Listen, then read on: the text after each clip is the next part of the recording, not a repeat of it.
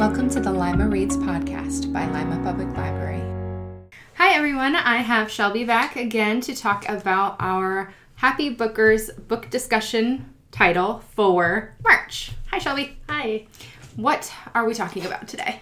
Uh, so for March, we're reading The Book Woman of Troublesome Creek by Kim Michele Richardson. Tell us a little bit about the story. It sounds familiar. Yeah, so it's about. Um, okay, so it's set in the 1930s during the Works Progress administration when um, President Roosevelt was uh, kind of like issuing all these different projects and new employment opportunities for people to do things that just generally bettered the country.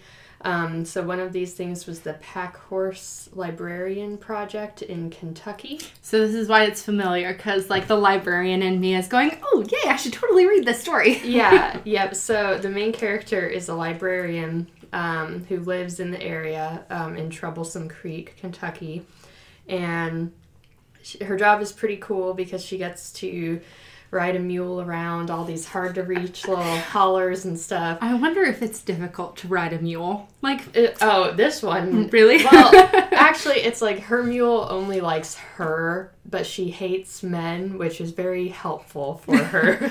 that's Um, true. So It's always good to have an ally. it's like a defense mule. So that works out well for her. Um, but it's nice to kids and women. So a lot of the patrons she visits don't have any problems, only the ones that she would have had a problem with anyway. So, um, Defense mule. Yeah. Stop cracking me up. Yeah, when you read it, you'll see how true that is. Um, but yeah, they have like a cool bond. And um, one of the most important things about, uh, well, her name is Cussy Mary Carter. And one of the most important things about her is that she is a Kentucky blue person, which I don't know if you've ever heard of this. have actually. It took me a second to remember, but yes. Yeah, I Go always explain. briefly just forget that this was ever a thing, and then someone down the line reminds me.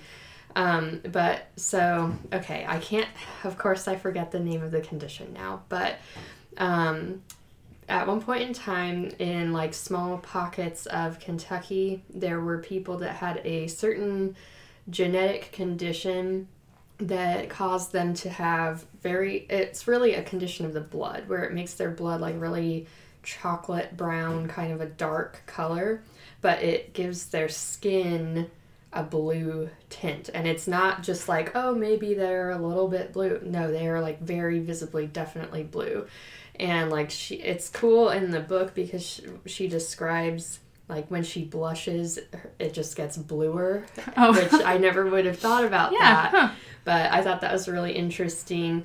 Um, but basically, there's a really strong stigma against the blue people because some people it's just for like religious reasons because they don't understand what what the mm-hmm. condition is and they think it's just a mark of Satan or whatever. And there are people who are trying like actively hunting blue people and trying to eradicate them. Oh, I Um, was unaware of that part of the history. yeah, I didn't know that either, and I don't know if it was quite as aggressive as it is in the book. Mm-hmm. I, I mean, I assume it probably was to some extent. I mean, I thought the stigma was primarily from the the idea that they had this condition because of incest. Right, And that's that was like the main driving like you should be ashamed. You should be very ashamed. Yeah. Not for anything that you've done, but because your ancestors were Yeah, that's the other half of it. It's like it seems like about half the people, it's just they would just hate them for being blue, mm-hmm. and then about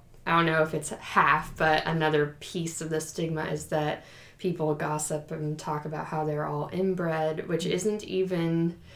It is kind of true, but only up to a point. Like, it is a genetic condition that's passed down, but it's not really their fault because they this place was so remote mm-hmm. that people just literally had very few options Right. and couldn't travel very far to get to anyone else. It, and it's very like rugged, rocky, difficult to climb terrain. So like even having a horse, you're still like taking your life in your hands when you go to another town.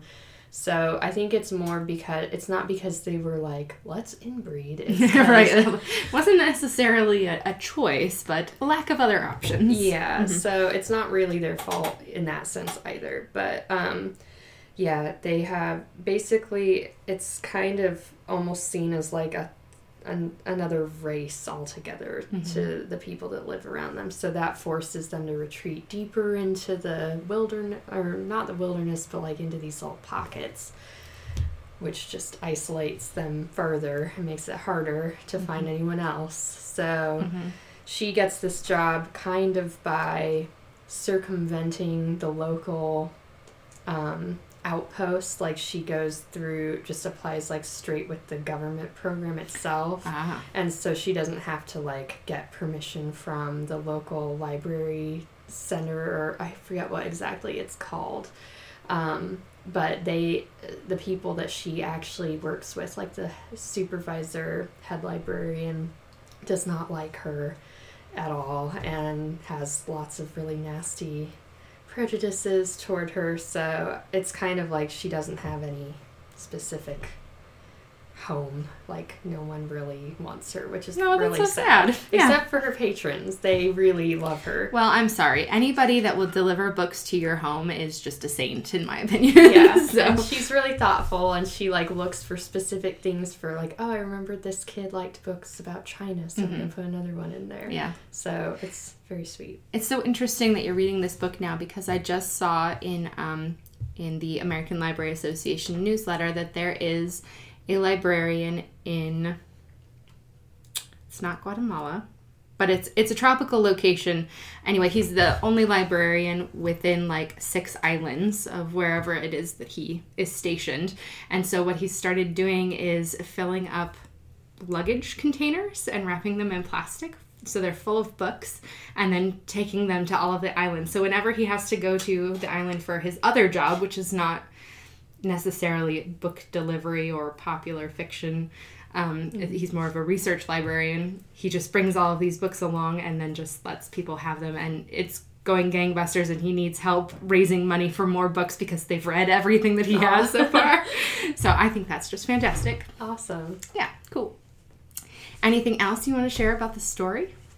Um, I'm trying to think if there's anything else.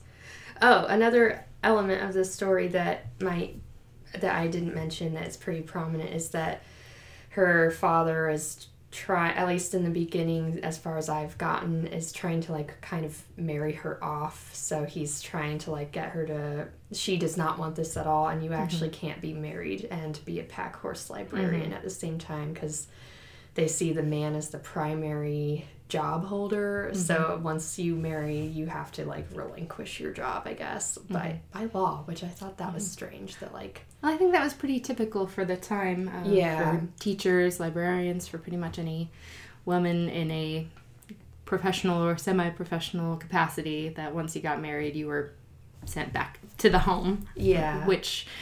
I don't know.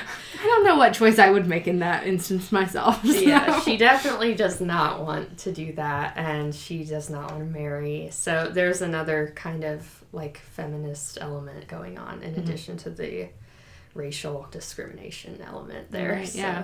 So this is a packing a punch for for one Yeah. little book, right? It's pretty intense. yeah. Well, it sounds very interesting. Of course, librarians love love nothing more than reading about themselves. Yeah. so I can't wait to read it. I hope you guys are excited about it too. But join us for the book discussion um, talk on Tuesday, March 17th at 6:30 p.m. up in the staff lounge. Fantastic. Have a happy St. Patrick's Day while you're at it.